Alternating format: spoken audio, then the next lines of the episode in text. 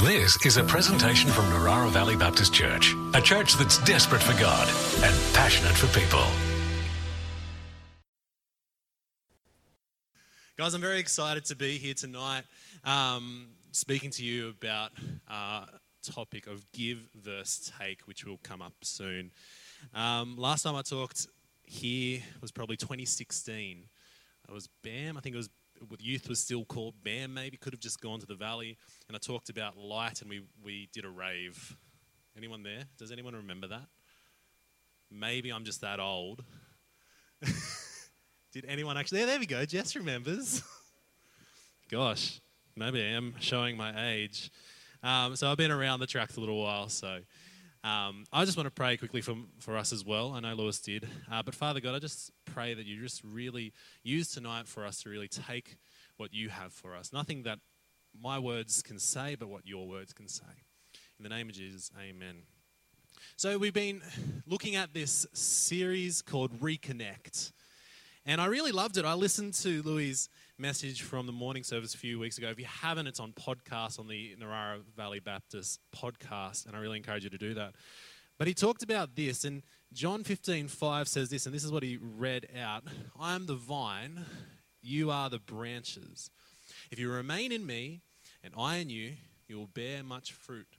Apart from me, you can do nothing. I love that. I've been teaching the Gospel of John to my year 10 students. I'm a chaplain at Wyong Christian Community School, and uh, we've been teaching the Gospels this term, and year 10 has John. And so we have a lot of Johns here. Um, still a funny thing. John who? Um, and just this, the amazing symbolisms that come into place in this gospel. And so I was thinking about it and it just turning and churning in my brain. But it's actually interesting that we're talking about reconnecting to a vine. And it's like, well, if we're cut off from something, how can we reconnect? Like in a physical nature, how does that happen? Well, there is an actual phrase or a wording called grafting in. And it's actually used in the Bible as well. The Apostle Paul talks about it. And so here's a little bit of Romans 11, 23, 24. Have a read of it. But it's talking about, and I'll read in a sec, talking about how his ministry to those who were not Jewish, because that's what God called him to do. And he was talking to them about that you can be grafted in. And so I'm going to read this and talk a little bit about it. And if the people of Israel turn from their unbelief, they will be grafted in again, for God has the power to graft them back into the tree. You, by nature, were a branch cut from a wild olive tree. So, if God was willing to do something contrary to nature by grafting you into his cultivated tree, he will be far more eager to graft the original branches back into the tree where they belong. And so, I love this conversation and this, this series on reconnection because the Bible is about reconnection. You know, Jesus coming to earth, dying on a cross, reconciling us or reconnecting us to God the Father. How amazing is that? That's the whole story of the Bible done, closed, done. If you get that, you're good.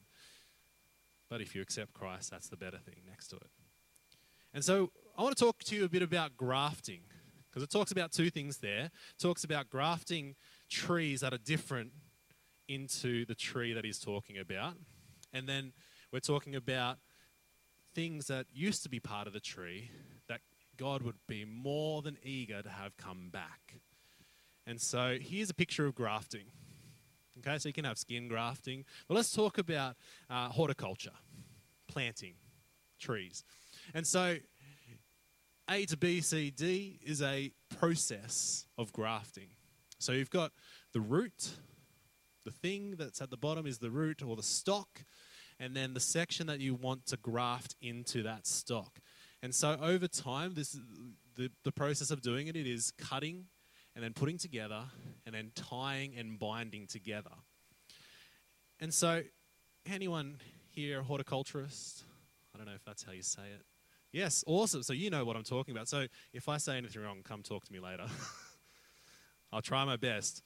My wife Haley has a green thumb. I don't. Um, I'm definitely bad at it. I can pull weeds out, but they see. Actually, you know what? I do have a green thumb. They keep coming back. so not the type that I want. Um, so, grafting is the act of placing a portion of one plant, right, into or on a stem, root, or a branch of another plant in such a way that a union will be formed and the partners will continue to grow. That's really cool. Like, they're not just pulling ideas out of nowhere. This is actually a thing and probably has been a thing for a long time. It's in the Bible, grafting. And so it's really cool to actually understand what they're talking about. Uh, the part of the combination that provides the root is called the stock. The added piece is called the scion. Grafting, as, I might say that wrong. Grafting as a means of growth control is used extensively with fruit trees. Fruit trees, that's a really cool. And ornamentals such as roses and junipers. You may see fruit trees with more than one cultivar grafted on the same rootstock. So you might see more than one grafted in. Okay? Why is this important? Nathan, why are you doing a lesson? So I'm a teacher as well as a chaplain, so I teach things. So why are you teaching me a lesson about horticulture that you probably don't even know about? Well, why it's important to understanding this whole se- uh, series on reconnection is that it's this. In modern horticulture, grafting is used for a variety of purposes. And these are the first two, there's many others. To repair injured trees and to produce dwarf trees and shrubs. I thought that really cool, right? And so let's think about that. When we're reconnecting, and now we'll go a little bit of, I'll mix in horticulture and the church. When we reconnect into the body of Christ, the same things actually happen if you're solidly wanting to do that. Healing, diseases, those connected to the roots. So, the horticulture, the idea that why would I graft something into something else is to heal it, that it needs to take time to heal. And the other side is creating little versions of itself. That's pretty cool. That's what a dwarf is, right? A dwarf plant. That's little things um, creating little versions of itself. And so, think about this when you come into the church community, the people of God, we seek and gain healing because Christ is the head of the church. And when we actually seek and step into and graft ourselves into Christ, reconnect, or even connect, because you might not have connected yet, there's healing that comes through that be it physical, be it spiritual, 100% more so spiritual.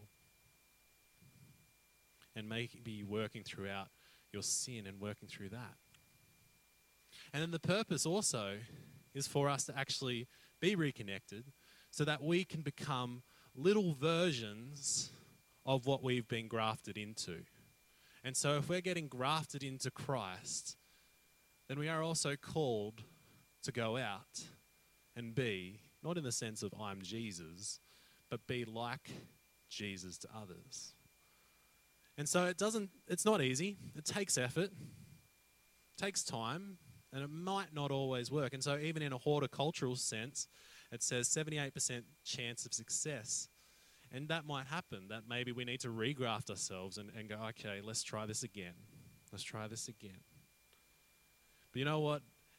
where the, the symbolism of a horticultural thing does fall down is that Jesus is way better than any sort of plant that I could even graft my other plants to. And Him grafting us is way better than what I could do. And so I really encourage you with that. And so when you become connected to the root, you become more and more like the root. In other words, when we are grafted to the, to, to the Christ, I wrote, Christ, we start becoming like him. 1 John 2 4 to 6 says this If someone claims, I know God, but doesn't obey God's commandments, that person is a liar and is not living in the truth. But those who obey God's word truly show how completely they love Him. That is how we know we are living in Him. Those who say they live in God should live their lives as Jesus did. And so, this is where we're going to start talking about the actual message tonight. There you go. There's my, my setup. So tonight we're going to talk about give versus take. And so we're going to read from Mark 10, 35 to 45. And it's on the screen if you don't have your own devices that you, you can I really encourage you if you do have your own devices I'll give you a minute to kind of find them search it up. Bible Gateway is always good. I've got the Bible app. Mark 10, 35, and I'm reading it from the NLT, so that might make it harder for you guys if you don't have that. But I really enjoy the NLT in the sense that it's helpful to explain things a little bit, and it's helpful to look at different versions. So then James and John, the sons of Zebedee, came over and spoke to him.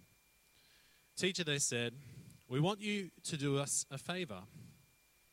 What is your request? He asked. They replied, When you sit on your glorious throne, we want to sit in places of honor next to you, one on your right and the other on your left. But Jesus said to them, You don't know what you are asking. Are you able to drink from the bitter cup of suffering I'm about to drink? Are you able to be baptized with the baptism of suffering I must be baptized with? Oh, yes, they replied. We are able. Then Jesus told them, You will indeed drink from my bitter cup and be baptized with my baptism of suffering. But I have no right to say who will sit on my right or my left. God has prepared those places for the ones he has chosen. When the ten other disciples heard what James and John had asked, they were indignant. So Jesus called them together and said, You know that the rulers in this world lord it over their people, and officials flaunt their authority over those under them. But among you, it will be different. Whoever wants to be a leader among you must be your servant. And whoever wants to be first among you must be the slave of everyone else. For even the Son of Man came not to be served, but to serve others and to give his life as a ransom for many. And so that's really already, I mean, I wrote this, right? And, and, and I've read that scripture to get this prepared, but already I feel like a bit of a blow to me. Gosh, all right, Jesus, how can I do this? And I know Johnny really pushed that this morning as well. And so, as we do, we are doing the same sort of um, theme tonight on service and we've called it Give versus Take. So think about this, right? It's actually quite natural for humans to try and figure out where they sit. Okay? Uh, when we have year seven every year at school, there's always a thing, okay, we need to make a seating plan so they're, they're okay and they, they don't get anxious about where they sit. Because it's a human nature not to be left out, to feel like I'm not wanted or, or that I don't matter. And so the disciples are actually asking a fair enough question, a question that you or I probably would ask, either outwardly or definitely be thinking it. Jesus, where can I sit? And even more so to the human sort of psyche is that how much do I matter? Do I matter a lot? If I'm on your right side, that means I matter a lot, right? Yeah, yeah, yeah. And of course, we hate not mattering. And the cool thing is, Jesus does care for us. But this is a different sort of perspective. This is a different idea. This is his who's the best? Hands up. No, you don't have to, but I could put my hand up. Who's ever, feel free if you want to, who's ever been chosen last on a, on a football field, a soccer field, basketball team, games? You know, I have. I definitely have. Doesn't feel good. I don't, why? I'm a nice guy. I can stand there and look kind of professional when I'm kicked a ball. Probably can't do much with it. And so, this is the sort of natural feelings that we get. And it's crazy to think about this. Let's go into the next sort of space. Let's think about even in our society, right? Who has the highest paying job? Who has the highest influence? Why did they why do they have that? How do they get that? Even on our social media, right? It's how much love hearts, likes, how many views we get. If my friend's seen it. And so we start actually describing how humans are and the attitude behind it and the motivation going forward. I haven't lost anyone? You're very quiet. I like it. But it's interesting, and I say it because it actually is pretty crazy to think. And I want you to take like 30 seconds now to think Am I someone? Because I am. I definitely am. I still try and figure out where I'm at. Do I matter? Oh, I really want to reach that. But think about it. How much of yourself are you thinking about? Is it too much in certain circumstances? Are you forgetting about others? Now, don't get me wrong. Working hard and putting in time is not something we shouldn't do, right? Getting a high paying job doesn't mean that it's a bad thing, but it is that attitude that you bring to whatever you do. Do I deserve this? Or no, I don't. But I'm here to do what I need to do. Uh, my assistant principal actually brought this up in one of our PD weeks. I haven't read it, but I'd love to read it. Um, it's a book by Adam Grant, Give and Take, and this quote came out of it. It's interesting that it, we're talking about this. It turns out that at work, most people operate as either takers, matchers, or givers. Whereas takers strive to get as much as possible from others, and matchers aim to trade evenly, givers are the rare breed of people who contribute to others without expecting anything in return. Now, I don't know about Adam Grant's um, faith, but it's pretty spot on, isn't it? But in all honesty, I want to put it a little bit further. I think we can all be all three at different times, different relationships, different seasons. And so let's think about this.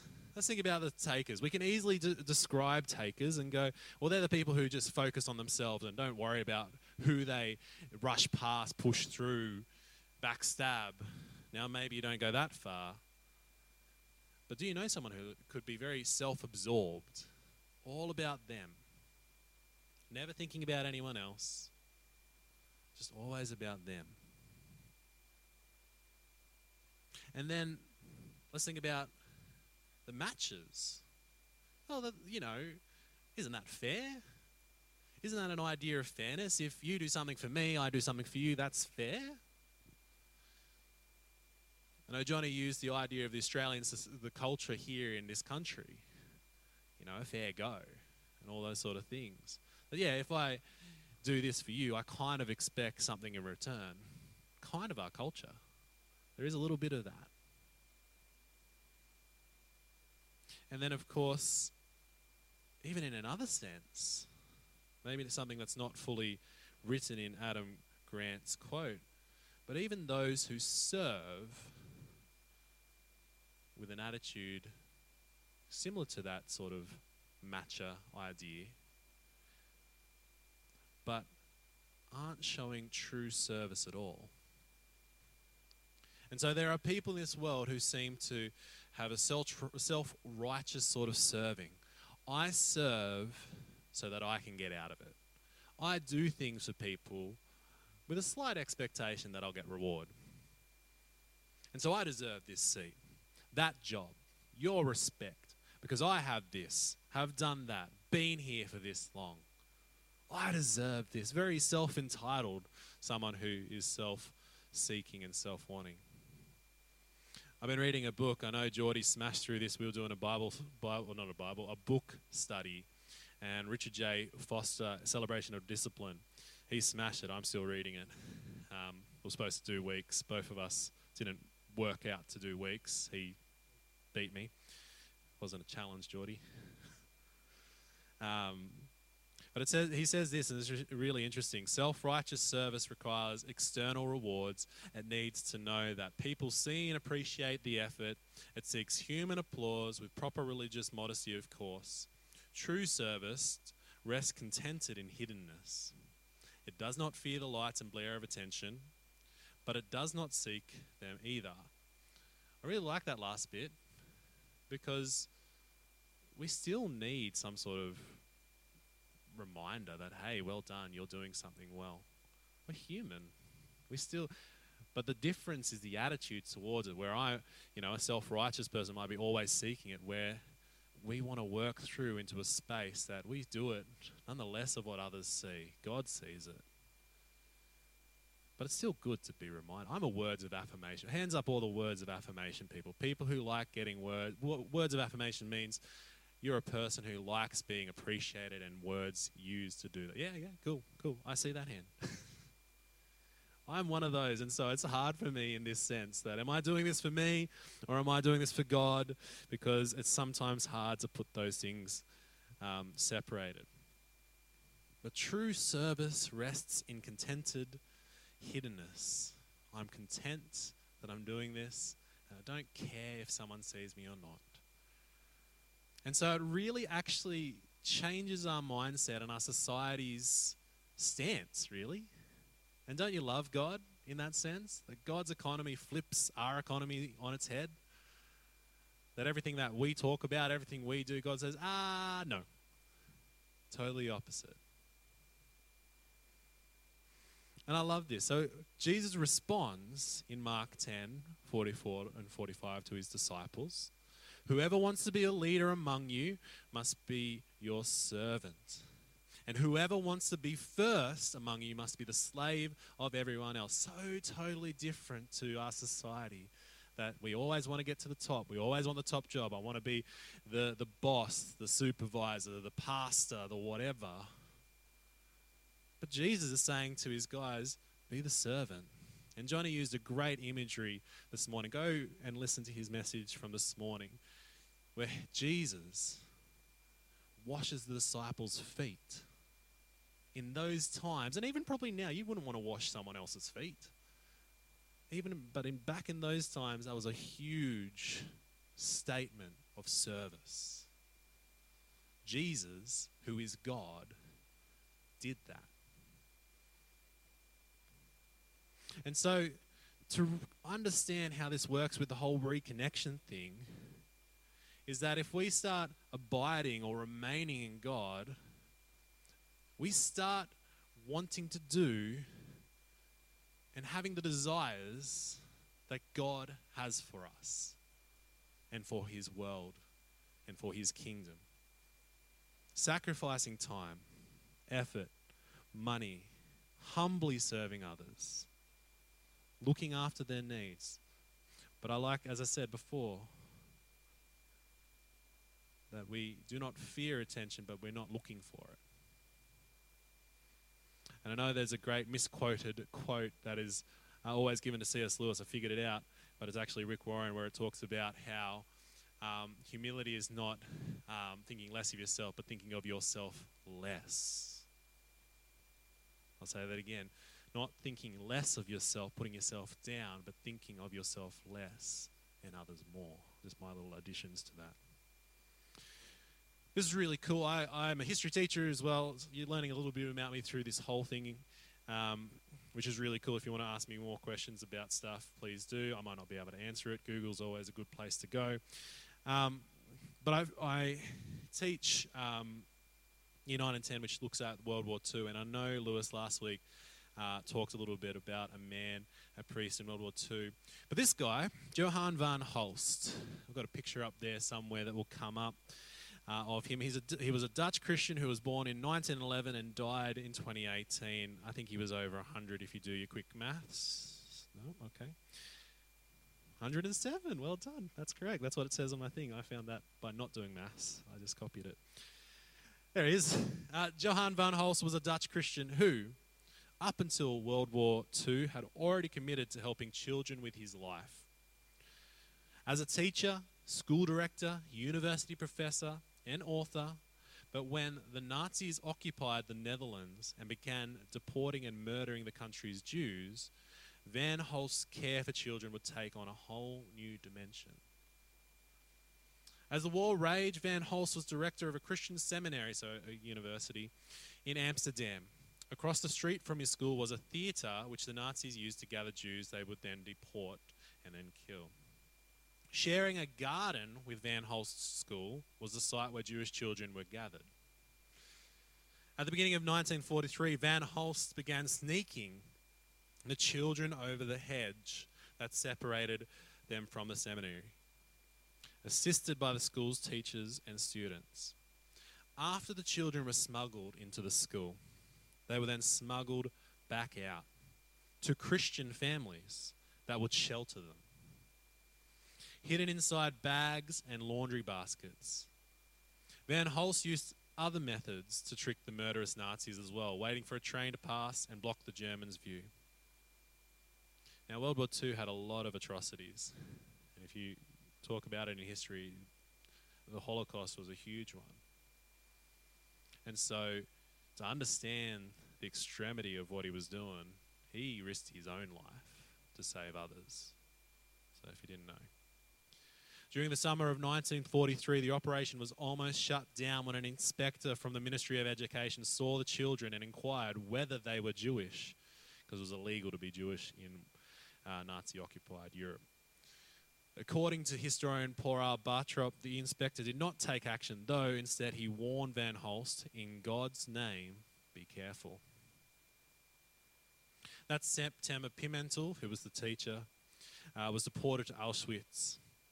Following her deportation, the daycare was shuttered. But before the children were sent away, the principal, Virrie Cohen, tipped off Van Hulst what was happening for one last ditch to rescue um, students, children. Sadly, the Nazis discovered the operation, ultimately nabbing 100 children, all of whom would perish in death camps. But before Van Hulst and his helpers' action were discovered, they had saved more than 600 Jewish children who would have met the very same fate. Van Hulst continued to be active in the resistance throughout World War II. Just a few weeks before the fighting drew to a close, Van Hulst learned that the Nazis planned to arrest him and spent the remainder of the war in hiding. Because of his actions, Johan Van Hulst was named a righteous Gentile because he wasn't Jewish in 1973 during a Dutch visit in 2012. Israeli Prime Minister Benjamin Netanyahu said of Van Hulst, We say those who save one life save a universe. You saved hundreds of universes. I want to thank you in the name of the Jewish people but also the name of humanity. The amazing, ser- and this is not the only story in, from World War II, it's just one of many. But the service that a lot of people did because they saw the atrocities that were going on, even to the point of risking their own lives. Now, that might not be what God has planned for you in your service, but that's the attitude that God wants us to have not to lose our lives in that sense, but lose make ourselves lesser and Him more in our lives.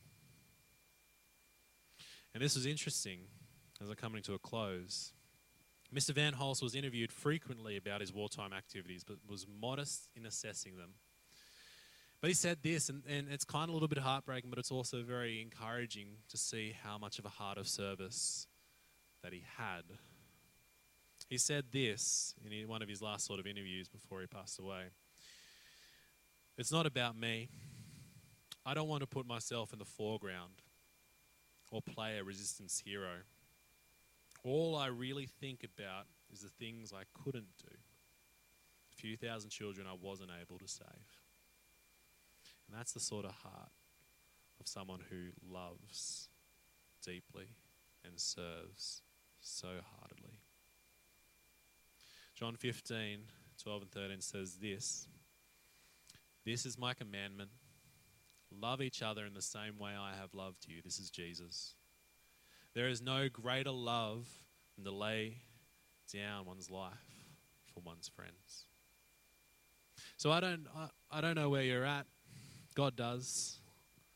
But I really encourage you today, if you haven't connected into, the, into Christ's family, I definitely encourage you to talk to one of the Pastor Johns here or or Lewis or someone else to talk about how can I connect with Christ. Maybe you have been a part of Christ in one way or another, been part of this church before come back or whatever, and you want to reconnect. I do I encourage you to do the same. Because Christ died for you and saved you by grace. And the life that he encourages us to live by is a life that is totally different to what the world has and the love that we can bring through Jesus' name be immensely effective. Only if we decided and chose to do it. I'm going to pray. Father, I thank you so much for who you are. Lord, I thank you for the love that you give us and the love that you pour out.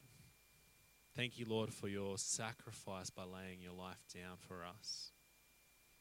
We pray that we can reconnect or we can connect to your love and see your kingdom come here on earth as it is in heaven. Thank you, Holy Spirit. Thank you, Lord. In the name of Jesus. Amen.